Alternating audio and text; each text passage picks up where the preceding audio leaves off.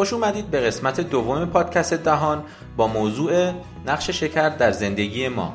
در قسمت اول همراه با دکتر شهاب دانشور و سارا مرادی تاریخچه کلی شکر و نقش اون در سلامت رو توضیح دادیم. در قسمت دوم به نقش سیاست گذاری و سیاست های بالادستی در مورد شکر و مسئولیت هایی که داریم می‌پردازیم. با ما همراه باشید.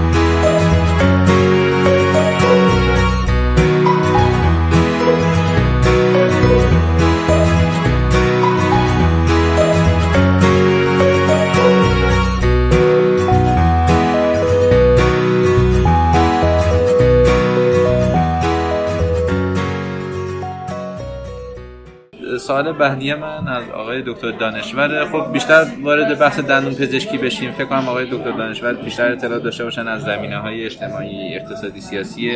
بحث شکر و دندون پزشکی. ممنون میشم در این زمینه اطلاعات خودتون رو با شنوندگان در با به اشتراک بذارید.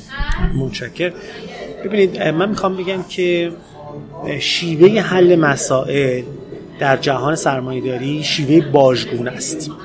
یعنی ما وقتی مثلا در شهر تهران آلودگی هوا داریم صاحبان قدرت و سرمایه میان به ما دستگاه هایی میفروشن که آلودگی هوای خونهمون رو می‌تونیم باش رفع بکنیم.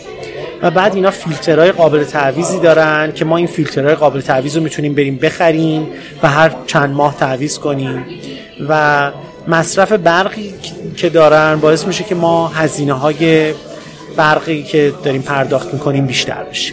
یعنی با فروش ماشین های خودروها مصرف بنزین و ایجاد آلودگی هوا ما یک طرف سود ایجاد می‌کنیم با فروش دستگاه های تصویه هوا از یه طرف دیگه سود ایجاد می‌کنیم.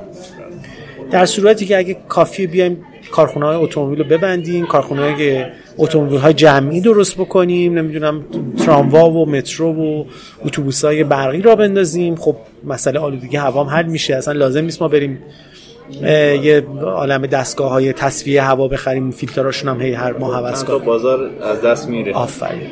در مورد دندون پزشکی هم من به نظرم میادش که رابطه ای که با شکر داره یه رابطه عاشقانه است. یعنی نباید فراموش کرد که رابطه دندون پزشکی با شکر متاسفانه رابطه بده. به خاطر اینکه شما اگه سال 1380 با 1396 رو از نظر تعداد دانشکده های دندون پزشکی مقایسه بکنید می‌بینید از 6 الی 9 تا دانشکده دندون پزشکی ما به 59 تا دانشکده دندون پزشکی رسیدیم. و اگه میزان پوسیدگی یا همون شاخصی که هممون می‌شناسیم DMF رو در کودکان از سال 85 در کودکان 6 ساله تا سال 91 بررسی بکنیم می‌بینیم از 51 به 58 دهم رسیده بحث که در مورد آلودگی هوا و تعداد ماشین ها من در تهران خودمون گفتم می‌تونیم به دندون پزشکی هم تعمیمش بدیم. ما سالانه حدود 1500 دندون پزشک داریم فارغ تحصیل می‌کنیم ولی شاخص های پوسیدگی ما تکون نخورد. ما اگه مصرف شکر رو از سال 1384 تا 1396 دنبال بکنیم می‌بینیم که به صورت جهش قورباغه روی سطح شیبدار افزایش مصرف شکر رو داشتیم. من اول توضیح بدم. پریدن قورباغه روی سطح شیبدار برای توضیح توضیح وضعیت قیمت ها در ایران استفاده میشه.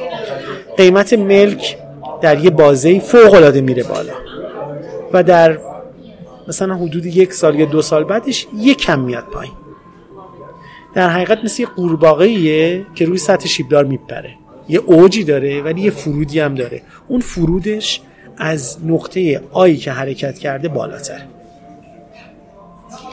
برای همین مصرف شکر هم در ایران همینطوره. یعنی قورباغه روی سطح شیب داره. مداوم افزایش پیدا کرده. لحظاتی هم بوده که کاهش پیدا کرده. ولی اونجایی که کاهش پیدا کرده از نقطه آی ما باز هم بالاتر.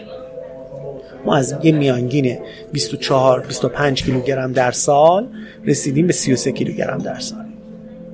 خب این میزان افزایش شکر این نویدهای منفی که در زمینه افزایش دیابت در ایران ما داریم افزایش بیماری های متابولیکی افزایش چاقی در کنار افزایش پوسیدگی می‌تونه به ما بگه که شیوه درمانگرانه برای حل مسائل شیوه شکست خورده ایه. افزایش تعداد دانشکدههای دندان پزشکی و فارغ تحصیلان چیزی نیست جز بزرگ کردن یک بازار بازار دندان پزشکی اتفاقا من اخیرا یه مقاله خوندم که با شبیه سازی سیستمی این موضوع رو بررسی کرده بود که اگه ما بیایم هزینه های درمانی نظام سلامت رو افزایش بدیم تا یه حدی باعث میشه که وضعیت سلامت مردم بهتر بشه. از یه حدی اگه بالاتر بره باعث میشه که اصلا بدتر بشه وضعیت سلامت مردم. خیلی چیز جالبی به نظرم یک وزیر کانادایی در دهه هفتاد اعلام کرده بود که سلامت در بیمارستان حاصل نمیشه. سلامت در جامعه حاصل میشه. پس ما باید به جای اینکه در بیمارستان خرج کنیم در جامعه خرج بکنیم. این روی کرد در سیاستمدارا و روشنفکرایی که الان حرف می‌زنن بسیار کمرنگ. یعنی شما طرح تحول سلامتی که می‌بینین مداوم تلاش میشه که به مسئله درمان بیمارستان ها مسائل بستری نمی‌دونم مسائلی که بیشتر مردم می‌بینن. می‌بینن و یه شیوه های به قول فرنگی ها پوپولیستی هستش بیشتر پرداخته میشه. یعنی یه جورایی نمی‌خوام بگم عوام فریبیه ولی تداوم ذوق آمیانه است. پیروی از میگم لغت ها رو باید خیلی با احتیاط انتخاب کرد. پیروی از یه خواسته های عوامان است ریشه ای بکنن کارهای ریشه ای عموما خیلی پرسر صدا نمی‌تونه باشه چون خصلتشون طولانی مدت تره خصلت فروتنانه ای دارن خصلت آرومتری دارن. برای همین خیلی نمیشه باشه سر صدا کرد یا رأی گرفت. به همین علت که چی؟ که مثلا این همه کار کردیم ما نتیجهش رو ندیدیم. الان نقطه ای که درباره افزایش دانشگاه‌های دندان پزشکی مطرح شد چیزی که حائز اهمیت اینه که تو دانشگاه‌های دندان پزشکی دندان پزشکانی که تربیت میشن حداقل توی دندان پزشکی کشور خودمون مطلقا دیدی در رابطه با شکر ندارن. یعنی ما آموزشی مبتنی بر اینکه نقش شکر در ایجاد پوسیدگی چیه ندیدیم. آموزش ما خیلی مبتنی بر برداشت پوسیدگی بوده. به صورت سنتی هم حرفه دندون پزشکی تمرکزش بر حذف پلاک بوده برای کاهش پوسیدگی. اما مطالعات اخیر نشون داده که عملا حذف موثر پلاک امکان پذیر نیست. در نتیجه باید هدف هدف گذاری بشه بر روی کاهش مصرف شکر. اما آموزشی نداریم در این زمینه. یعنی دندان پزشکانی که از دانشگاه فارغ التحصیل میشن عملا تو این زمینه آموزشی ندیدن. این هم نکته ای است که مطرح میشه و درباره پوستگی دندان اول لازمه که یک واژه‌ای به اسم بیماری های یک اصطلاحی به اسم بیماری های غیر مصری رو توضیح بدیم که مجموعی از بیماری هایی هستن که می‌تونیم به بیماری های قلبی عروقی دیابت و امثال در واقع شاملش میشه. این بیماری ها طبق گزارش سازمان جهانی بهداشت تو سال 2012 مسئولیت 56 درصد از مرگ و میرهای کل اون سال رو بر عهده داشتن. پوسیدگی دندانی شایع ترین نوع بیماری های NCD یا همون غیر قابل سرایت در سراسر جهان هستش که عامل خطر مشترکی با سایر بیماری های غیر مصری داره. در نتیجه اگه به عامل ریسک مشترک این بیماری ها پوسیدگی دندان و سایر بیماری های مصری که همون شکر هستش حمله بشه باعث میشه که سلامت عمومی بدن انسان ها هم بهبود پیدا بکنه. بار بیماری یک مسئله اجتماعی هم هست. یعنی شما در جامعه ای که تقریبا میشه گفت آت آف پاکت یا میزان خرج یا هزینه های افراد برای دندان پزشکی. 22 درصد کل هزینه هایی که افراد جامعه ایران برای سلامتشون خرج می‌کنن خب این میزان بسیار بالاست. این پروپورشن این درصد یا نسبت بسیار بالاست. اگر که این فرض رو داشته باشیم که 90 درصد از هزینه های دندان پزشکی رو افراد فقط باید از جیب خودشون بدن. یعنی از طریق مالیات یا از طریق بیمه ها تأمین نمیشه این معنای این 22 درصد برای ما روشن میشه. حتی ما می‌تونیم برای هزینه های دندان پزشکی لغت هزینه های کمرشکن یا هزینه هایی که ایجاد فقر می‌کنن به کار ببریم اصطلاحات catastrophic و impoverishment اصطلاحاتی هستند که برای هزینه هایی استفاده میشن که باعث میشه افراد به خط فقر برن یا مثلا به صورت در یه مدت کوتاه فقر رو تجربه بکنن.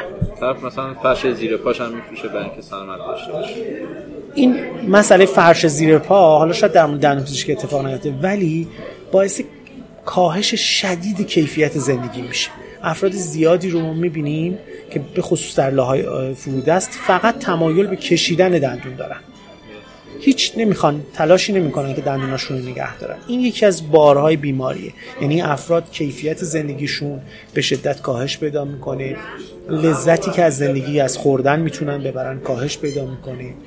و ما مداوم به اون جمله می‌رسیم که تو آمریکای لاتین خیلی رایجه. میگن دندان طبقه است. شما در آمریکای لاتین اگه به کسی برخورد کنید که دندونای خیلی سالم و خیلی مرتبی داره حتما می‌تونید حدس بزنید که این فرد از یک خواستگاه سوشیو اکونومیک بالای برخوردار از اون طرف جامعه ای که برای پیشگیری که خیلی کار ساده ایه کافی ما مثل انگلستان مثل قواعدی که پی ای گذاشته اداره سلامت عمومی انگلستان گذاشته سالانه 200 هزار تن از شکری که داریم استفاده می‌کنیم از این 3 میلیون تن شکری که داریم استفاده می‌کنیم کم بکنیم این اتفاق در پنج ساله فوق العاده اثرات خوب میده کافیه که در مدارسمون در مهد کودک هامون در توصیه هایی که به غذاهایی که برای بچه هامون درست میشه مصرف شکر رو یا ممنوع کنیم یا بسیار کم بکنیم. این اتفاق می‌تونه تغییر عظیمی در سلامت دهان دندان کودکان ما حداقل ایجاد بکنه. همینه. یعنی ما اگه دقت بکنیم غیر از شکر هیچ گزینه دیگه ای نداریم. یعنی اینقدر من مثلا یه مدت می‌خواستم که کم بکنم شکر رو توی رژیم غذایی واقعا به مشکل برخوردم. چون هر چی که ما می‌خوریم همینه. اصلا نه ممنوعیتی وجود داره همه شکره. وقتی هم که آدم اینقدر با یه عاملی مواجه باشن مسلما یه به سمتش کشیده میشن خواه ناخواه. موضوعی دیگه که درباره این انتخاب غذایی شما مطرح کردین به بحث برچسب گذاری مواد غذایی هم اگه برسیم جالبه. در واقع شرکت هایی که زینف هستن تو این زمینه خیلی تلاش می‌کنن که عموم جامعه از مقدار شکری که توی مواد غذایی وجود داره آگاه نشن بررسی کردن تو سال 1900 دهه 70 میلادی در واقع 600 هزار ماده غذایی در آمریکا بوده که به نوعی حاوی انواعی از شکر بوده. منتها تحت انواع از اسامی مختلفی که عموم مردم نمی‌تونستن تشخیص بدن که این ماده حاوی شکر هستش. برای همین سازمان سلامت عمومی انگلستان اومده فروکتو فروکتوستان. اومده انواعی از قندها مثل سوکروز، گلوکوز و حتی اثر رو در زیر مجموعه کلی شکر طبقه بندی کرده و شرکت های غذایی رو در واقع بهشون دستور داده که میزان کل شکری که توی یک بسته مواد غذایی هستش رو برای مصرف کننده بنویسن. یکی از چیزهایی که خیلی موفق بوده در این زمینه در واقع درج اطلاعات غذایی بر حسب چراغ راهنمایی رانندگی بوده. چون بیشتر مردم جامعه با مفهوم چراغ راهنمایی رانندگی آشنا هستن یعنی خیلی سبز و زرد و قرمز. قرمز برای موادی که حاوی محتوای زیادی از شکر هستن و سبز هم برای موادی که میزان شکرشون در حد قابل قبول هستش. این این روی کرد بله برای همه انواع مواد غذایی هست. این روی خیلی موفق بوده. ایران هم پیاده میشه. توی ایران هم داره پیاده میشه این روش. کنار سیب سبز. خب حالا به عنوان حسن ختام این پادکست از دو تا مهمان این برنامه می‌پرسم. اول از جناب آقای دکتر دانشور که حالا این همه صحبت کردیم در مورد شکر. من همیشه آخر پادکست ها اینو می‌پرسم. حالا مسئولیت ما چی ما چیکار باید بکنیم؟ call to action به اصطلاح چیه؟ هم به عنوان دندون پزشک هم به عنوان یه نفر از جامعه ایران. ما به عنوان دندون پزشکا تنها قسم نخوردیم که اخلاق پزشکی رو رعایت بکنیم بلکه قسم خوردیم که مراقب سلامت دهان و دندان کل جامعه ایران باشیم. حالا اگر خیلی اشل بزرگتر نگاه کنیم کل جامعه جهانی باید باشیم. ما وظیفه داریم که تمام تلاشمون رو بکنیم که مصرف شکر در میان بیماران خودمون بیمار مراجعه کننده خودمون و کل جامعه ایران کم بشه.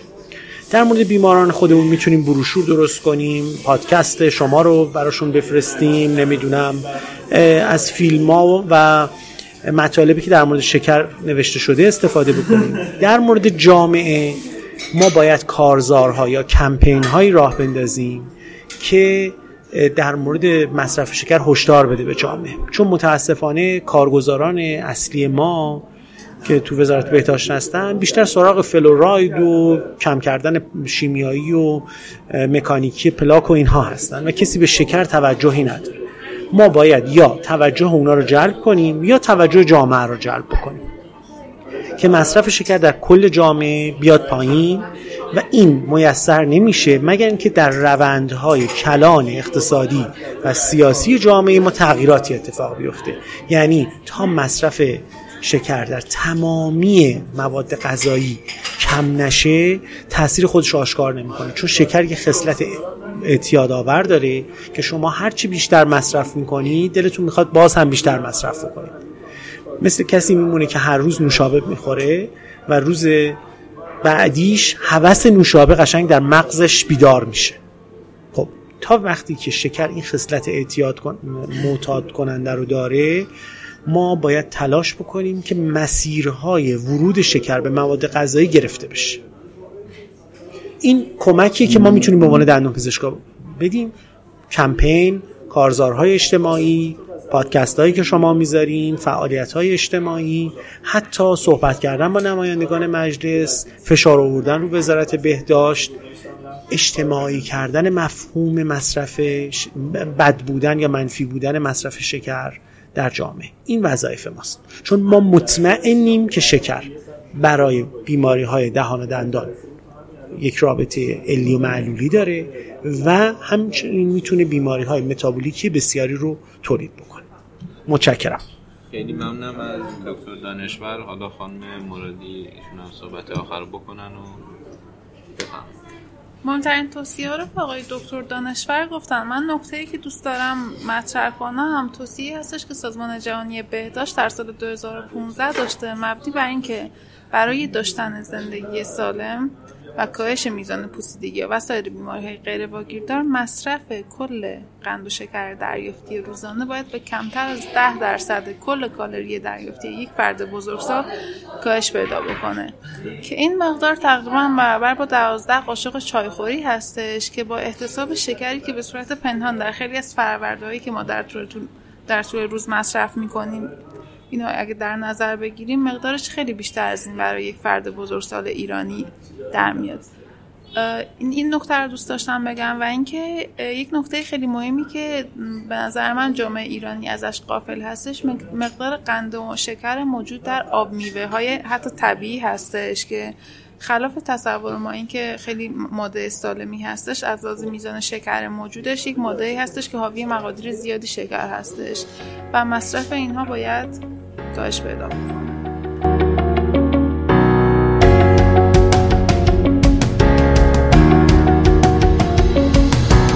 به انتهای پادکست چهارم دهان با موضوع نقش شکر در زندگی ما رسیدیم.